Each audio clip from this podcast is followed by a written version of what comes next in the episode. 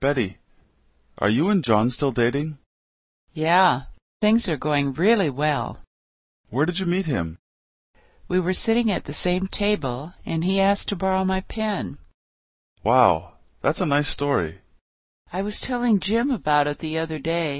He thought it was pretty romantic. Do you two have plans for tonight?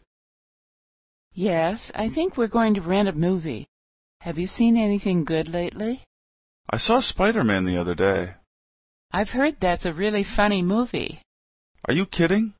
That movie's not funny. It's sad. I was crying at the end. You're really sensitive, aren't you? I guess so.